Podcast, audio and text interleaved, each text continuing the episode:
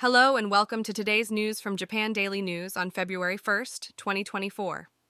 In the aftermath of the Noto Peninsula earthquake, which occurred a month ago, volunteers continue to provide assistance to the affected areas.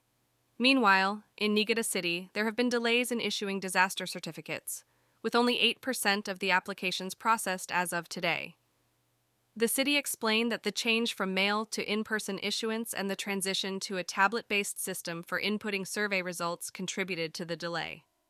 Turning to postal services, the Suzu Ekimae Post Office in Suzu City, Ishikawa Prefecture, and the Matsunami Post Office in Noto Town will resume all counter services, including Yucho Bank and Kampo Life Insurance, starting from February 2nd.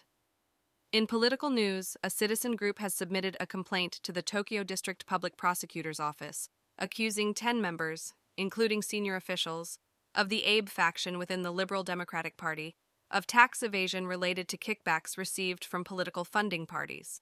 Moving on to a crime report, a 55 year old executive of a designated organized crime group who had been wanted nationwide for attempted murder in connection with a shooting incident in Miyata Village, Nagano Prefecture, three years ago, was arrested in Sendai City. The arrest took place in a residential complex where the suspect fired a flash grenade before being apprehended by investigators. In sports news, soccer player Junya Ito has decided to withdraw from the Japanese national team, participating in the Asian Cup being held in Qatar. The Japan Football Association has emphasized the need for cautious handling of the situation, taking into consideration the player's physical and mental condition.